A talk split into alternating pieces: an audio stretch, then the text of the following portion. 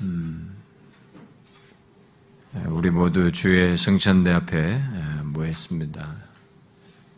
사도 바울은 이 주의 성찬을 주의 만찬으로도 어, 표현을 했는데 어, 그 말은 이 성찬을 앞에 주의 성찬이다, 주의 만찬이다 이렇게 말을 하는 것은 주께서 배설한 상이라는 그런 말인데 결국 주님이 이 성찬의 주인이시라고 하는 것을 어, 우리에게 말해주는 것입니다.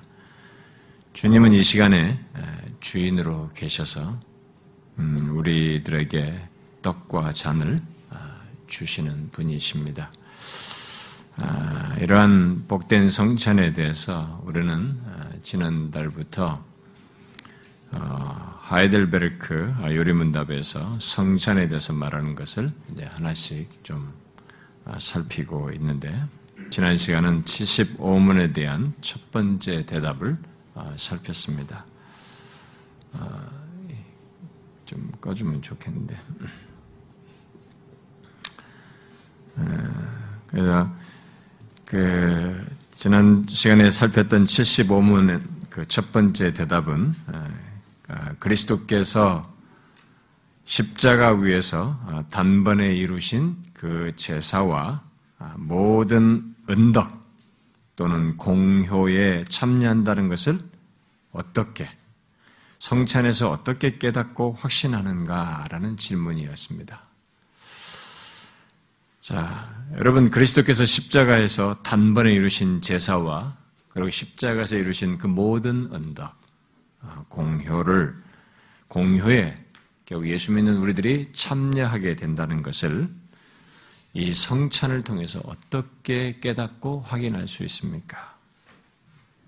그 질문에 대한 첫 번째 대답은 아, 주님의 떡이 나를 위해서 이렇게 떼어지고 또 친히 나에게 전해지는 것을 이렇게 눈으로 받으면서 보잖아요. 음, 눈으로 보는 것과 똑같이 분명하게 그리스도의 몸이 나를 위해 십자가에서 들여지고 찢겨졌으며 그의 피가 나를 위해 흘려졌다는 것을 어, 말한다라고 얘기를 했습니다. 그래서 지난 시간에 나를 위하여 찢긴 몸과 나를 위하여 흘린 피를 이 떡과 잔을 볼 때는 봐야 된다. 이게 나를 위한 것인지를 알지 못하고 그리스도의 죽으심이 나를 위한 것인 것을 성찬과 떡을 통해서 이렇게 보지 못하고 믿지 않는데 이걸 받는다는 것은 있을 수가 없는 것이다. 라는 얘기를 했습니다. 이제 이 시간은 그 동일한 질문에 대한 두 번째 대답을 어, 살피려고 합니다.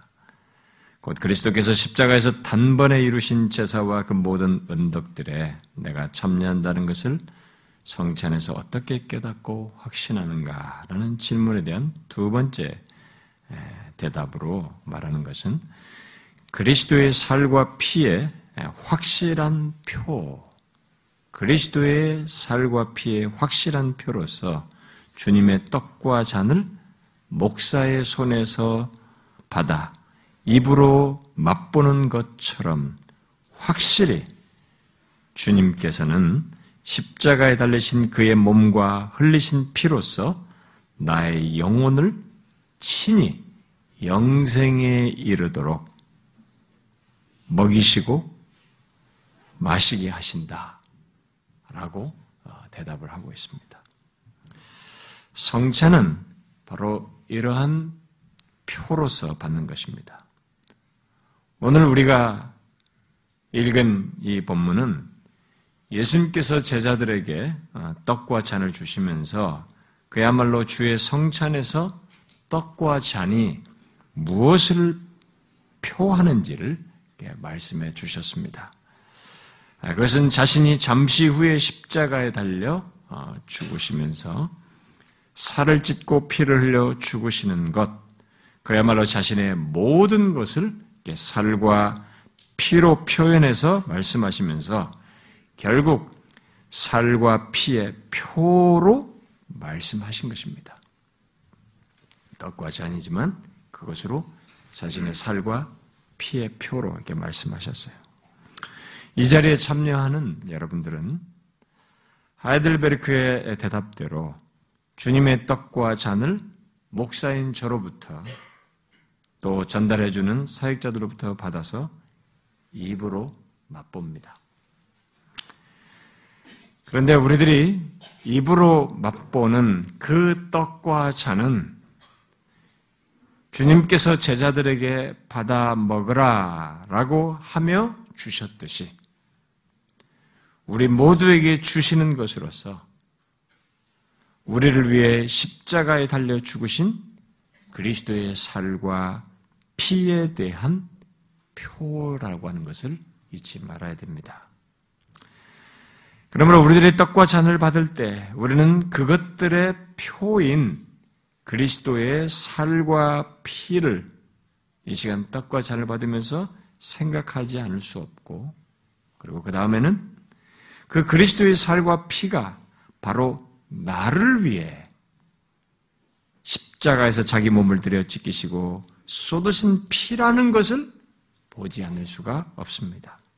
그런데 그뿐만이 아니라 우리가 이 시간에 받는 떡과 잔은 그리스도께서 나를 위해 바로 우리를 위해 찢긴 몸과 흘린 피만 보게 하는 표 정도가 아니라 이것은 하이델베르크의 대답대로 입으로 맛보는 것만큼 입으로 직접 생각으로 그런 것이 있대라고 하는 것과 달리 입으로 맛보는 것이 얼마나 확실합니까? 직접 우리가 입으로 맛보는 것만큼 확실한 무엇을 함께 말해주는 것입니다. 그게 무엇입니까? 바로 주님께서 십자가에 달리셔서 찢기고 흘린 자기의 몸과 피로서 우리의 영혼을 친히 이렇게 먹었듯이 영생에 이르도록 먹이시고 마시우신다라는 표요라는 것이죠. 우리가 떡을 먹고 잔을 받되 먹고 마시지만 이 먹고 마시는 맛을 보는 것에 대해서 그렇게 확실하듯이 우리의 몸, 우리를 위해서 몸을 찢고 피를 내신 그리스도께서 우리의 영혼을 그 흘린 피와 찢긴 몸을 통해서 영생이 이도록 우리를 먹이시고 마시우신다는 것에 대한 표라는 것이에요. 그걸 알고 우리가 받아야 된다는 것입니다. 그러니까 우리들이 떡과 잔을 먹고 마셨듯이 그 찢긴 몸과 피로서 바로 자신의 죽음을 통해 우리의 영혼을 친히 영생에 이르도록 먹이시고 마시우는 것을 드러내는 것입니다. 그래서 요한복음 6장에 오병이의 사건 이후에 주님께서 사람들이 자기를 먹고 마신, 먹으면서 떡을 먹은 것으로 인해서 임금 삼으려고 했을 때 예수님께서 하신 말씀이 있었어요. 근데 그때 예수님께서 말씀하실 때 그때 성찬에 대해서 말씀하신 것이 아니었어요. 자신이 너희들이 지금 만나를 얘기하면서 하늘로부터는 만나, 하늘로부터는 생명을 주시는 분으로 자기를 얘기하면서 말씀하셨는데 바로 자신의 죽으심이 살과 피로 표현되는 자기 자신의 그것을 내어주는 죽음이 너희들에게 생명의 양식이다. 라는 말씀을 하셔요. 그래서 연관성을 가지고 있어요. 이렇게 말씀하셨죠. 나는 하늘에서 내려온 살아있는 떡이니 사람이 이 떡을 먹으면 영생하리라.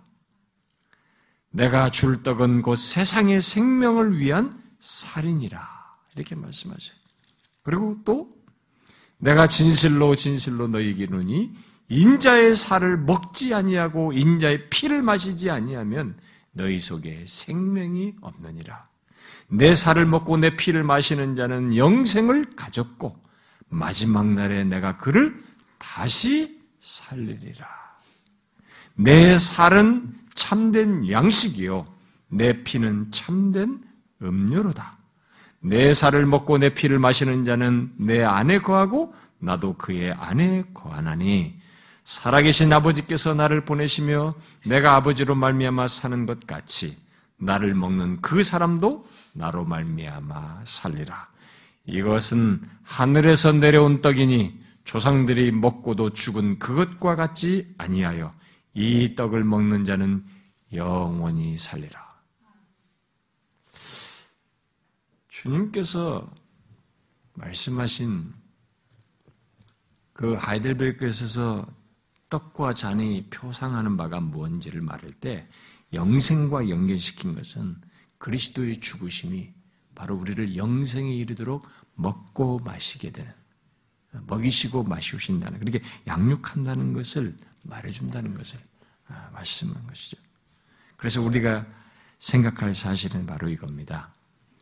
우리들이 받는 떡과 잔이 그리스도께서 자신의 찢긴 몸과 흘린 피로 우리의 영혼을 영생에 이르도록 하신다는 것입니다.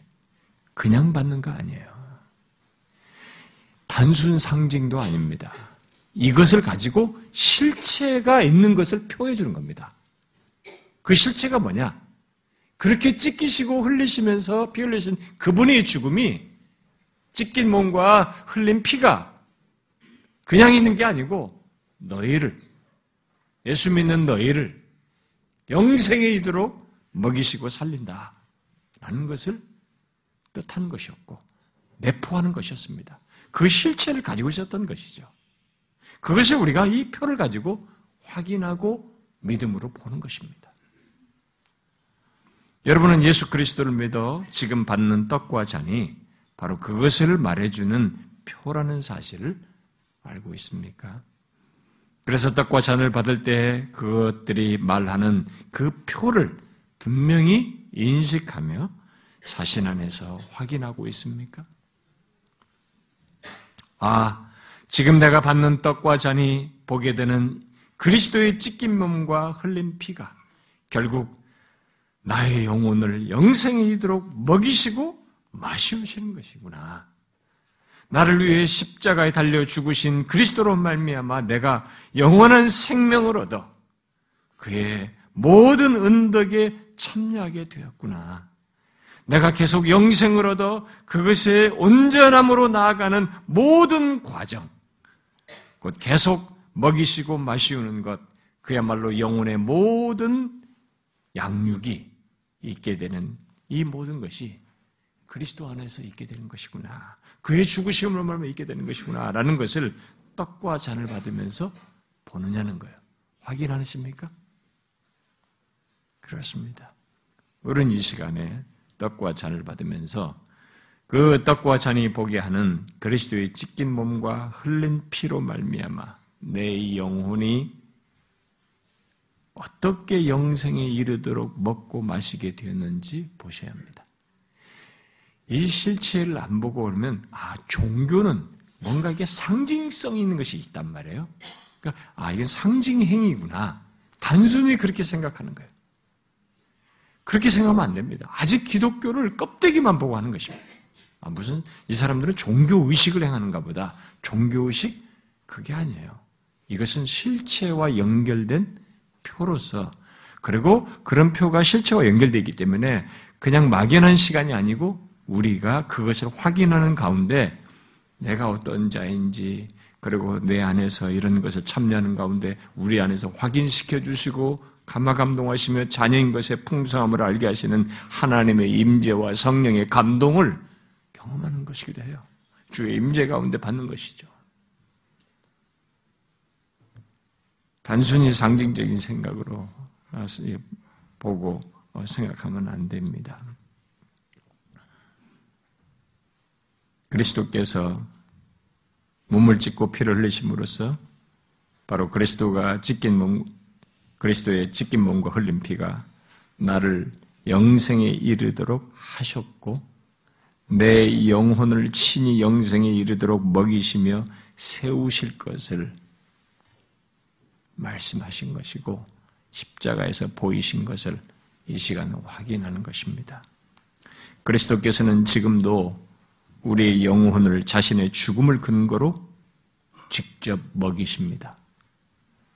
그 자기와 연합된 자, 가지 나무에 가지가 붙은 자가 이 가지로부터 영양과 생명력을 공급하듯이 자신의 죽으심과 함께 연합된 우리에게 생명을 공급하시고 우리의 영혼의 이 여정을 간섭하셔서 우리를 먹이시는 분으로 계시는 것이죠.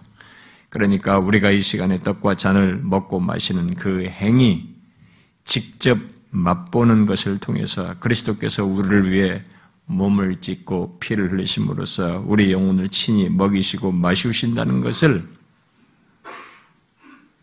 여러분들이 받아서 먹고 마시는 것을 통해서 확인시켜 주시는 것입니다.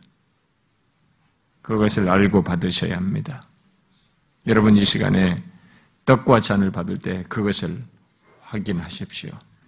떡과 잔이 보게 하는 그리스도의 죽음, 곧 몸을 찢고 피를 흘리는 것은 바로 그리스도께서 내 영혼을 친히 영생에 이르도록 먹이시고 마시우시는 것을 말합니다. 그가 친히 우리를 영생에 이르도록 양육하신다는 것을 말하고 있는 것입니다. 그러므로 내가 최종 영생에 이르기까지 내 영혼의 양식, 내 영혼의 양육, 내 영혼의 건강에 대해서 여러분들이 알고 싶다면 그리스도의 찢긴 몸과 흘린 피를 보면 되는 것입니다. 여러분들의 영혼의 양식을 알고 싶습니까? 그리스도께서 십자가에 달려서 자신의 찢겨진 몸을 우리에게 양식으로 주시고 흘린 피를 양식으로 주는 것처럼 생각하시면 됩니다. 그 죽으심이 바로 그런 우리의 영혼의 생명을 위한 것이었고 양육을 위한 것이었습니다. 그것을 떡과 잔이라는 표를 통해서 보고 확인하는 것입니다. 떡과 잔은 그리스도께서 이미 우리를 영생에 이르도록 먹이시고 마시우실 것을 십자가에서 이미 증거하신 것에 대한 증거예요. 예, 표입니다. 그래서 예수 믿는 우리를 영생에 이르도록 우리 영혼의 생명을 그분은 이미 십자가에서 영생을 얻도록 하셨지만 신자의 삶의 여정에서도 계속 유지되도록 공급하시고 먹이시고 마시우시는 일을 하고 있는 것입니다. 그래서 여러분과 저는 예수 믿고 나서 생, 지나가는 인생의 여정이 영생에 이르도록 나아가는 영생을 얻었고 이것을 최종적으로 누리게 되기까지 우리의 삶 속에 필요로 하는 양식 공급자로 그분이 계신 것입니다. 근데 그게 그냥 있는 것이 아니고 자신의 죽으심의 근거에서 이미 우리 영혼이 충분히 죄와 사망에서 벗어나서 생명을 공급받으면서 생명력을 유지하면서 하나님과의 관계 속에서 살기에 부족함이 없는 모든 근거를 다 이루신 것 안에서 우리를 먹이시고 마시우시는 것입니다. 그래서 이런 표현을 성경이 사용해서 우리에게 말하는 것은 예수 믿는 신자의 여정에 영혼의 생명성, 하나님과의 관계 속에서 이 살아있음, 먹고 마시는 이런 것에 해당하는 양식 공급과 양육이 가능한 것은 다 예수 그리스도께서 십자가에 달려 죽으시고 어, 이렇게 찢기시고 흘리셨기 때문이다. 라는 것입니다. 그것에 의해서 우리가 있게 되는 것이에요. 그래서 여러분들이 이 시간에 떡과 잔을 받을 때 상징을 넘어서서 그 놀라운 그리스도의 찢긴 몸과 피를 보셔야 합니다. 그 때문에 우리는 영혼의 생명을 얻고 있으며 영생에 이르도록 먹고 마시기에 부족함이 없을 것입니다. 그리스도께서 특별히 부활 승천하셔서 지금도 자신의 죽으심의 근거에서 우리를 계속적으로 중보하시며 공급자로 계십니다. 이 떡과 잔은 우리가 받은 먹으면서 확인하는 것만큼 그 사실상만큼 이 실체도 확실하다는 것을 우리에게 반복적으로 깨닫게 해주는 것입니다. 여러분, 우리는 너무 잘 있잖아요. 여러분들이 오늘 은혜 받고 돌아가서도 뒤에 가서 내가 하나님께서 나를 정말 영생에 이르게 하시는가? 내가 인생이 이렇게 비참하고 힘든데 나를 과연 이렇게 하시는가라는 질문을 다시 갖지 않습니까? 그런 우리에게 돌아와서 또다시 아니다. 예수 믿는 너희는 지금 먹고 마시는 것만큼 이렇게 확실하듯이 내가 너희 영혼을 먹인다. 내가 너희 영혼의 피로를 마시겠다. 먹고 마시는 것으로 우리 양식에 대한 대표명, 대표 표현 아닙니까? 이것을 가지고 말하는 거야. 내, 네 영혼은 내가 먹인다. 어디까지? 영생에 이르도록. 그것을 말씀하시는 거예요. 그러니 이 시간에 받을 때, 그렇습니다. 주께서 몸을 찢고 피를 흘리신 것은 저를 먹이시는 것입니다. 그것을 말씀하신 것입니다. 내 영혼을 영생에 이르도록 마시고 먹이시겠다고 하신 그것의 증거였습니다. 맞습니다. 오늘도 그런 은혜를 입은 자로서 저는 주님 앞에 섭니다. 돌아가서도 다시 흔들리지 않냐고 저는 그런 신자로서 그런 주의 백성으로 삽니다. 이런 확신을 갖는 시간이 될 수 있도록 믿음으로 받으시기 바랍니다. 자, 기도합시다.